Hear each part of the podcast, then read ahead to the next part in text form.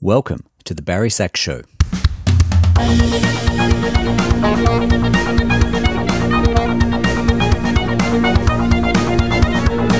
Thanks for joining me on the Barry Sax Show. I'm Barry Cockcroft, and I'll be hosting this podcast with guest saxophonists from around the world.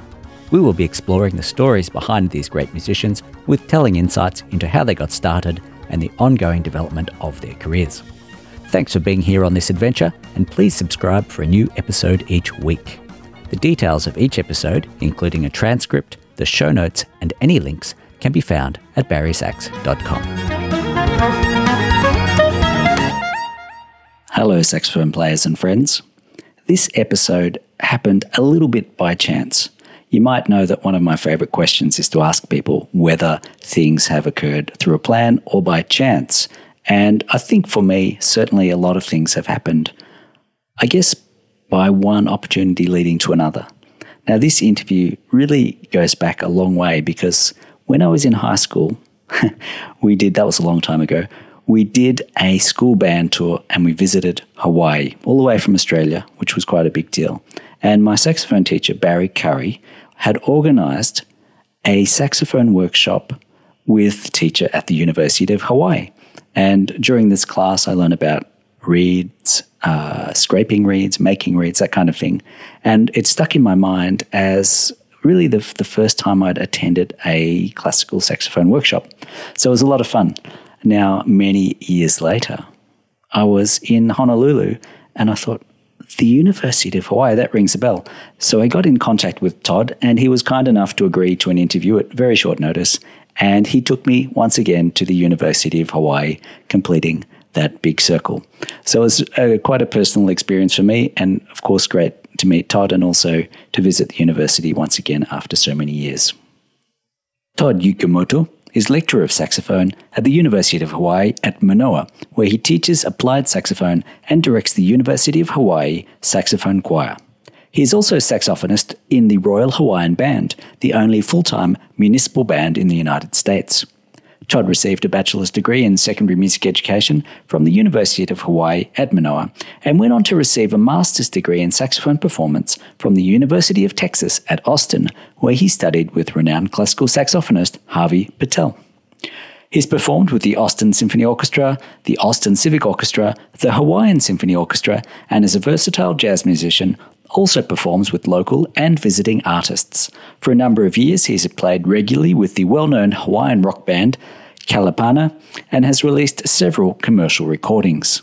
Todd founded the not for profit Hawaii Saxophone Foundation with a mission to raise the level of awareness and education of the saxophone with the emphasis on classical music in Hawaii.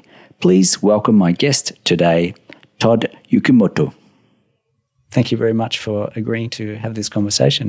You know, I was just passing through in a, in a way, and it's great to be here in Hawaii and to be able to talk with not just a Hawaiian, but someone who's teaching saxophone as well oh. in the state. It's so, great to be here. Thanks. Thanks, Todd. And could you perhaps tell us how you got started on the saxophone in the first place?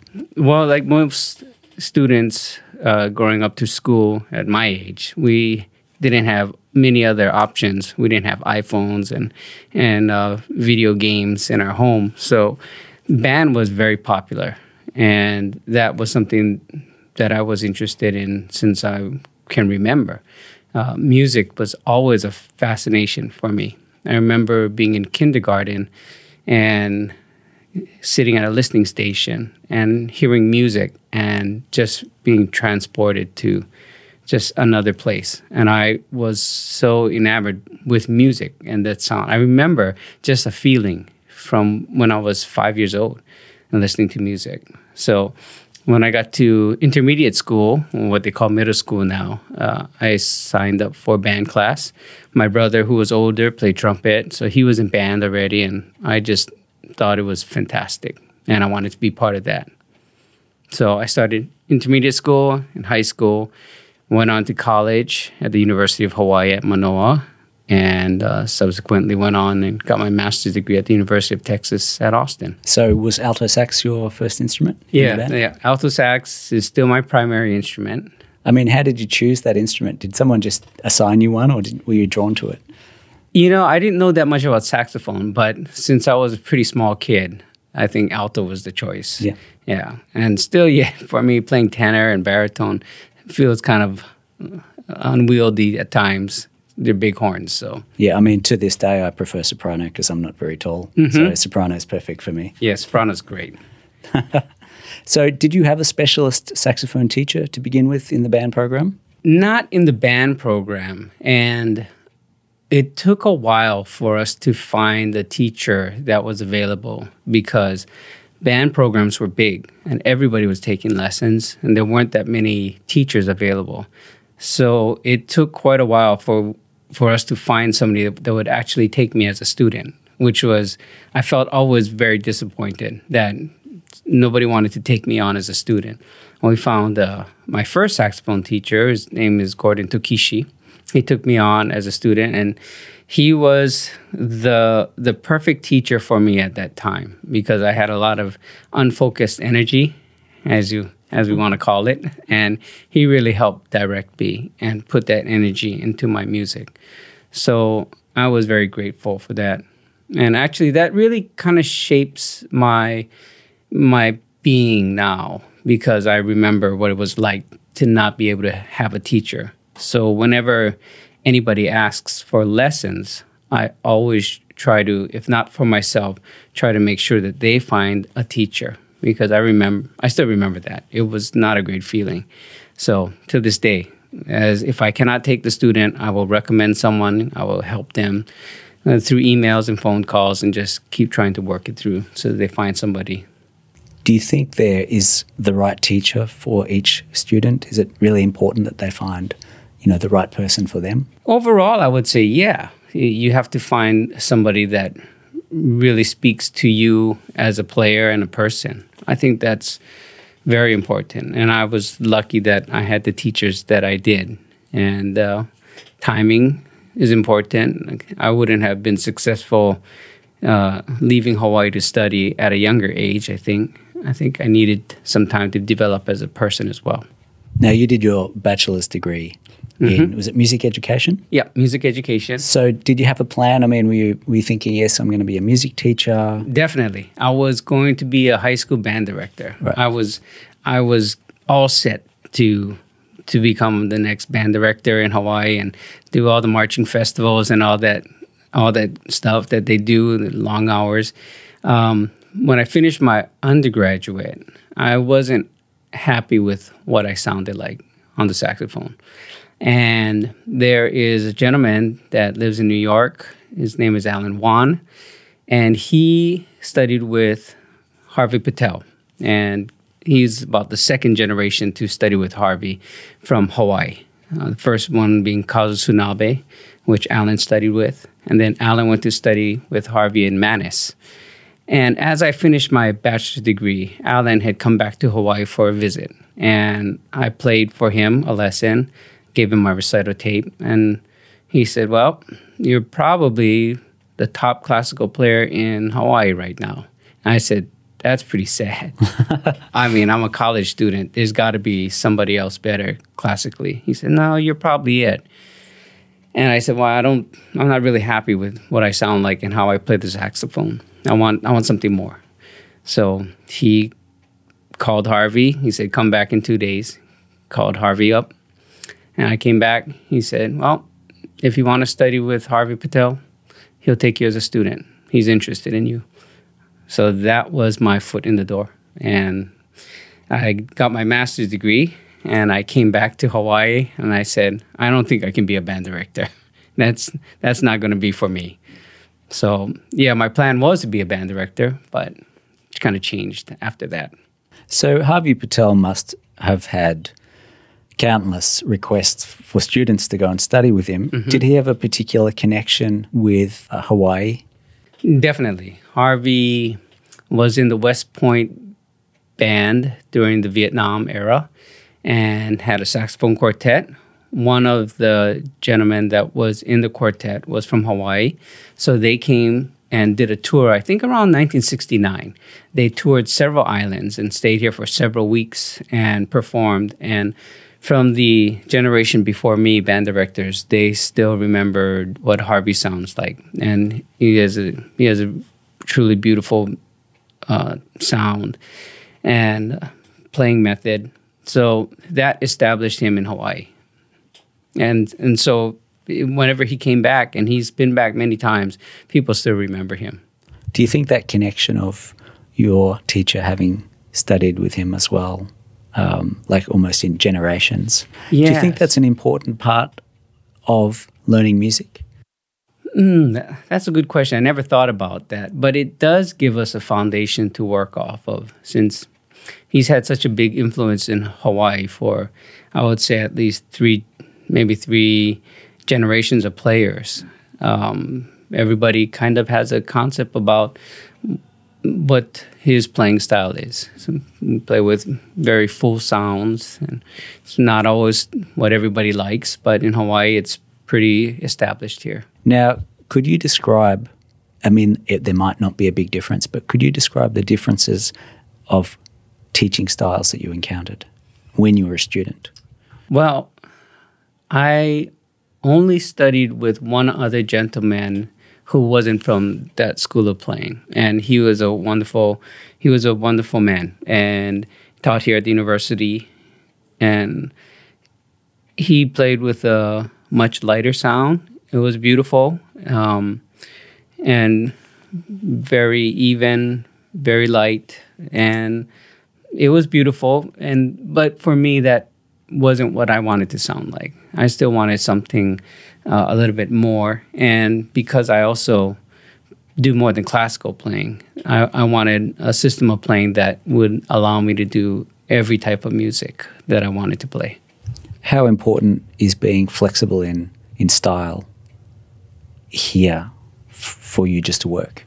In Hawaii, well, I think it's I think it's very important to be flexible as a player. I think that would apply anywhere in the world.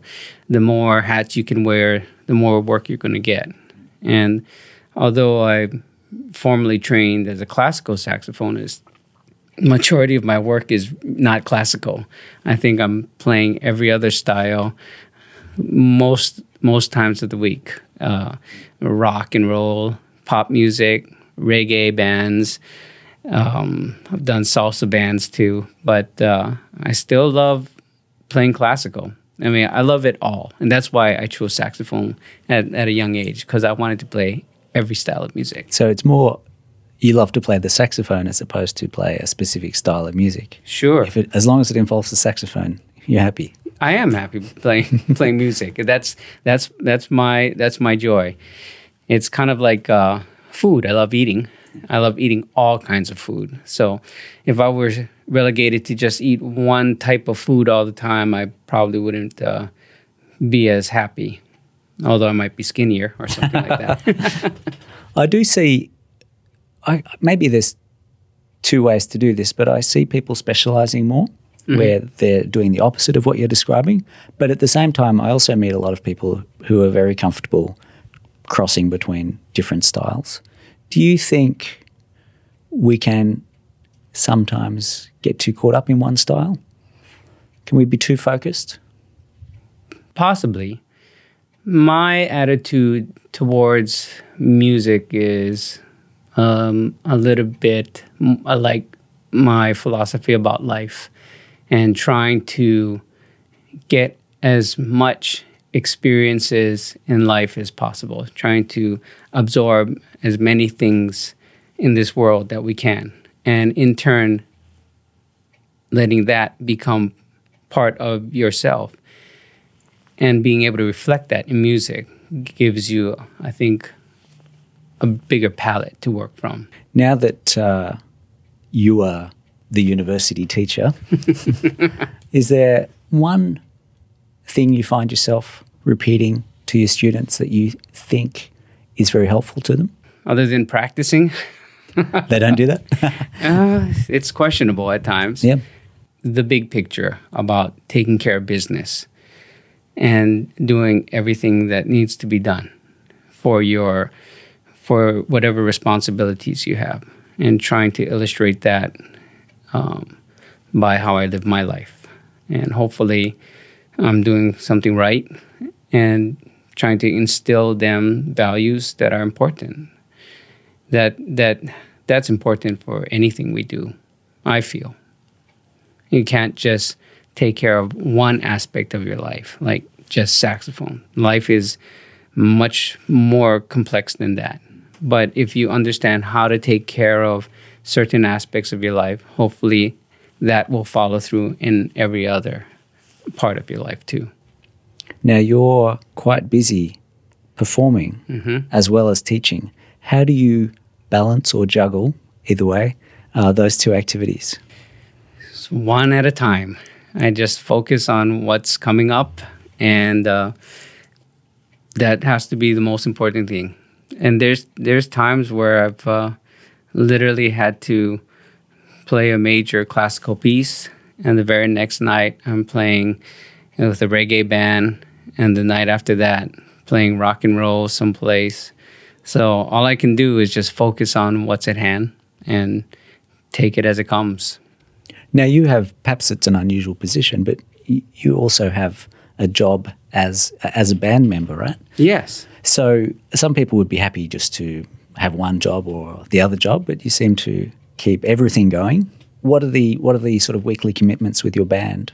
Uh, my my my day job is the Royal Hawaiian Band, which is the only full time municipal band in the United States, and it was uh, created in eighteen. I said eighteen seventy. I should know this, but uh, it slipped my mind. By but it was established by King Kamehameha III, who was from the monarchy era, and he created the band for the people to bring music and all of the all of the aesthetics that come from having a, a musical organization. Uh, I believe it was set up before the Honolulu Symphony, so that was the performing group uh, of Hawaii, and subsequently it became uh, agency of the city and county. So we're we're civil servants, and it's a great job to have. It allows me to be a musician as a living. So that that is great. Um, one of my goals when I came back to Hawaii was I, I read um, Marcel Mule's biography, and he was the saxophonist in the Garde Républicaine band and taught at the Paris Conservatory. And I thought that is that is a great way to do it. So I could teach at the university and play in the Royal Hawaiian Band, and that was kind of my goal on how to keep myself going. Now you mentioned before we got here that you were recently married. Yes, yes. How you've introduced yet another element to your busy schedule.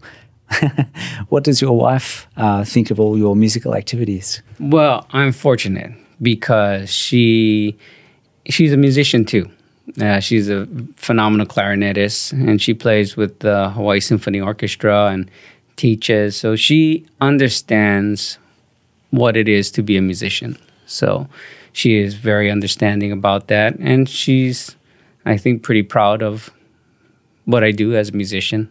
So uh, she's very understanding, and that's so I lucked out.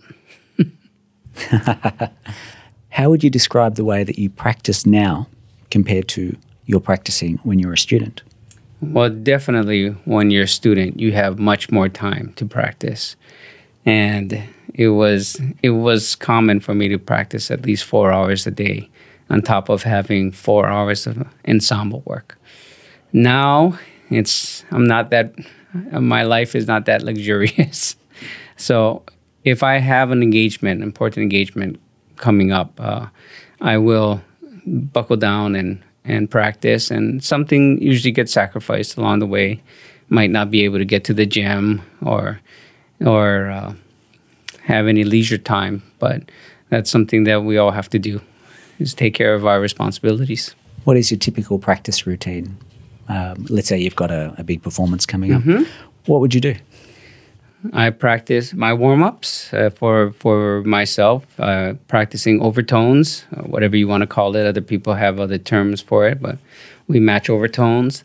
Then I'll go through my scale books, um, and maybe I'll run through some etudes if if I have enough time just to keep myself going. And then it's focus on whatever piece is coming up. And uh, I think just covering the basics every day, your overtones, your scales, it really helps to keep you uh, in shape. Yeah. How how much of your music is done from memory? How, how important that is is that to you in your music performance? Classically, I don't think I do too much just off of my memory. Pop music, mm, jazz, some other reggae bands I play with, and yeah, or and uh, yeah, a lot of it is by memory. Um, but uh, I think it's important if you have that kind of skill for memory. I don't have a great memory, but uh, if you got it, yeah, I think that's terrific. Is it something you work on with your students? to train them or to encourage them to try it at least? I haven't, uh, just because I don't. I don't want to sound hypocritical to tell them, "Well, you got to have this memorized," and and I can't do it myself. I think the main thing is that they get whatever's on that page out, and and and all the nuances and whatever they put into themselves uh, into the music. If they can get that out, then I think that's a success. Now, you've been playing already for quite a while. Mm-hmm. Is there something that you do? You mentioned going to the gym, but is there something that you do when you're playing that ensures that you don't injure yourself, that you're, you know, you're going to be able to keep playing for a long time? Well, I, I think the methodology of playing, which I learned from my teacher, Harvey Pittel, which he learned, I believe, from Joe Allard. Um, I'm not sure if you're familiar with Joe Allard, but he he taught thousands and thousands of players, and about not having any tension on the embouchure as you play. I think that really helps to save my save my chops as as it were, and that's why we could practice for four or five hours and not really feel much fatigue physically on the embouchure, just mentally and just the rest of your body huffing and puffing on the horn. But I think that system of playing is is very helpful for for being a player. Would you say that your musical career has evolved? I don't want to say by chance, but let's say more organically. Or were you really specifically looking to do certain things and tick them off and work your way through? Oh, man, I really didn't have huge plans or huge goals. I kind of take it very, very organically, is as whatever comes my way. And but I have had a couple things that I am very thrilled to have had the opportunity. Um, one was in uh, becoming a member for a while of my teacher's quartet, the Harvey Pittel Saxophone Quartet. That was a huge honor to be asked to play with the group. That was a group that I heard growing up. So to be asked to be able to be a member, that that was a thrill. On the commercial side, there's a local group that's been around for about 45 years. They're called Kalapana. They're a surf rock band, pop music. And that was a group that I heard when I was, I think I must have been like second grade. And I heard their music, and it was just phenomenal and still is phenomenal to me. And I became a member of the band about 14 or 15 years ago. And it's been a great experience playing with them. Just playing with one of my musical heroes growing up. Yep. So that those just kind of happen by chance. Yeah. How important has the recording of the albums you've done been to the development of your playing? I'm not sure as far as development of my playing, but I think getting the knowledge that you learn from doing a recording has has really helped me evolve as a as a professional. Yeah, it's a it's quite a journey as as anybody who has done a recording knows. It's it's quite uh, quite difficult. They always say the easiest part is the playing, and all the other work is what surrounds it. Do you find the albums have been useful career wise as a promotional tool? It's a nice thing to hand out, I guess. Yeah. I don't I don't think I've made that big a splash with my recordings. It's funny, my first CD was released oh more than ten years ago, maybe uh, maybe even about thirteen years ago, and it was just recently played on a on a show on NPR. I think it's called Exploring Music, and just by chance they featured uh, Hawaii music, and for whatever reason, my my class my piece was on that show. I mean, 13 years later, that's for my first uh, CD. So maybe in another 10 years, somebody will listen to my second CD. how how important is working with composers from Hawaii um, to your development of the classical music? I think working with composers is is very important. It doesn't matter where they're from. Composers that's that's a great it's a great thing for musicians to make connections with composers. They want to write music, they want to know musicians, and it can really help your career, I believe. If you play composers' music, they well, why don't you come to our school or wherever they are and premiere this piece and if you love to perform yeah that's that's great and i've found that most composers are just fantastic people. They are just willing to to work with you and create something uh, for your instrument. And that's that's always been a real joy. I think every composer that i've met has just been fantastic just wonderful people.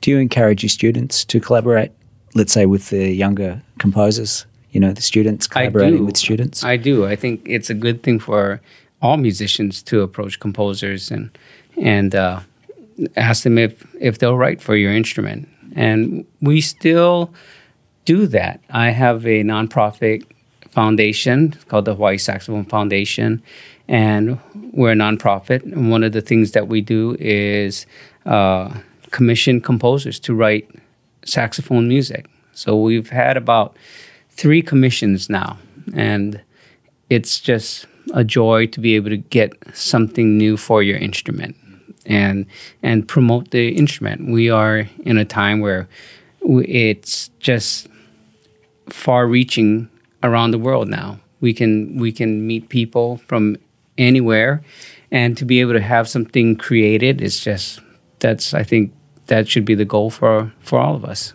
How do you go about raising funds for your not not, prof, not for profit? Uh, we we have some events that we will have silent auctions, or we have uh, food uh, uh events. We did a wine and food pairing, and we sell tickets, and and those profits go into our foundation for compositions. We also do scholarships and also provide schools with equipment. So that's our our uh, our mission is to bring uh, awareness and elevate saxophone education. Great. Now you, are organizing other things as well because I can see on your wall here you've got the saxophone masterclass and David yes. Sanborn's up there. That has become a regular event, right? It is. We we do about four to six master classes. Whenever there's a visiting saxophonist, we offer to host a master class and we provide it free of charge for the public. And it's our way of just trying to elevate music education. And it's been quite successful. We've gotten several outstanding saxophonists who have come through, and it's uh, it's kind of a a joy for me trying not to uh, fanboy out on some of the, the guests that we had in our in our master classes, but they've all been terrific people. That's a, a very worthwhile project. I, I, I think so. I really think we're trying to elevate things here in Hawaii. Sure. I'm a, I'm a bit curious because um, I'm from an island. Maybe the, one. maybe the landmass is a little bigger. but there's Australians always talk about the sense of isolation in terms right. of the world, um, and we are physically a long way from other people. Mm-hmm. And if you want to go somewhere else, it's an effort. Uh, it's a long way. It's expensive. All of that. Is there an element of that here in Hawaii? You're a long way, in a sense, um, not maybe not culturally, but distance wise, you're a long way from mainland America. Absolutely. Uh, I think Hawaii is the most isolated place in the world. I think the closest landmass we have is over 2,500 miles away, which would be California. So it is difficult. And being so far away, it's easy to not get any recognition for for what we do. It's easier now, I think, if you really want to make a name for yourself with the internet and all of that. That's that's a great tool to to be able to promote yourself. And yeah, it, it is tough. And people used to say if it's almost impossible to have a career living in Hawaii, but I think it's uh, I think things are changing, and it's just left up to the individual how much they want to promote themselves and get out. How important was it for you to return home in a sense after your master's degree? Did, had you planned to come back home? Were you had you considered to stay in mainland? Sure, I I definitely had had thoughts about staying on the mainland. Um, kind of wasn't sure where to go after I finished my master's degree, but I really loved it in Austin at the time.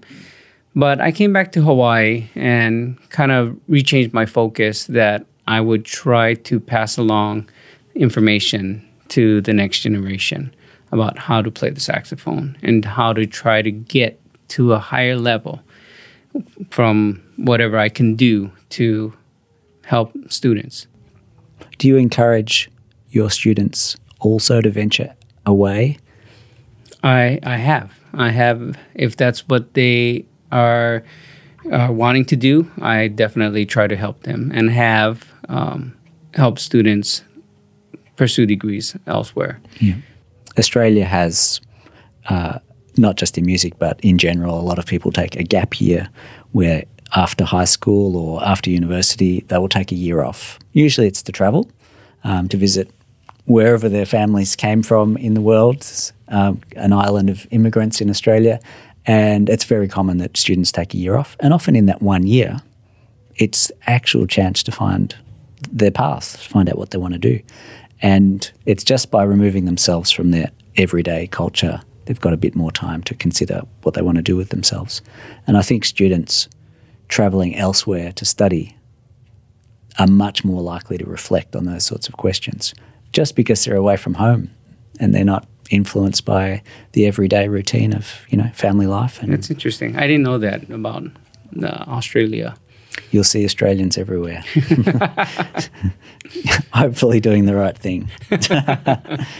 How important is the creative process in in you're talking about jazz and things before, but how important is improvising and the compositional side of music in your own music? Importance improvisation. I think if that is something that you are connected to inside of yourself and and that is a source of expressing yourself then fantastic. Then then do it. Um, i think it's a good thing for all students to be first in all styles of music. Again the more experiences you get for yourself the more you have to offer. So improvisation was something that i started out young. Uh, I loved listening to jazz and fusion jazz when I was growing up, and that became a part of who I am, I think, as a player. Do you think improvising is something that we lose the ability to do, or is it something that we discover how to do? Oh, I think I think anybody can do it if they want to do it, and I I will be the first to profess I am not like a serious mainstream jazz guy. I'm not I'm not like like John Gordon or or Branford or or any of those phenomenal players as far as improvisation. But uh, I do what I can, and uh, I guess it's been okay. Now I've got a few questions that are just quick. You can okay. quick question, quick answer, whatever comes to mind. All right. Is there something that you believe that few people agree with? This is a short answer. wow, I that's a good question. You know, there's there's going to be a lot of people that don't agree with what I think about the saxophone, and and that's fine. I'm totally okay with it. it's a big world. Everybody should have their own opinion. If you just had one piece of music that you could play from now on, what piece would it be? oh man, these are great questions. I have no idea. One piece of music, Ibert, Concertino da Camera, because it's so hard. You can spend a lifetime learning that. And there's still more to do. Yes. if you just had one hour to practice, how would you spend your time? I would do my overtones. I would play my scales. I think those are the fundamentals that that get us to be able to play whatever we want. So uh, just an hour, five minutes overtones, half an hour scales, and then perhaps an etude. Who's a person that you've had contact with who you would consider to be a big uh, contributor to the development of the saxophone throughout the world? Well, I still have to recognize my my teacher Harvey Pittel. I think he has really created a school of playing that is is truly wonderful. And what I like about that is that he never really wants you to sound like him. He wants you to sound like you, and never ever said to sound like him, but gave us the fundamentals which allow us to be able to sound like what we sound like. Mm. So that would be the person for me, I think. Sure. What's the most important thing that you do before you walk on stage so that you're going to be playing at your best? Breathe. Mm-hmm. Is there a, a special special no, type of breath you take? The same type of breathing that I do when I play, which is just uh, filling the lungs from the top down, which I'm sure people are going to argue with me about that, but it's kind of more a singer's way of breathing. And it allows you to have a full breath. And I think if you do 10 of those before you go on, I think that's quite helpful. If you don't do that, do you notice a difference? Sure, sure. Um, beyond that, getting a good warm up before you walk on stage, I think, is uh, most helpful.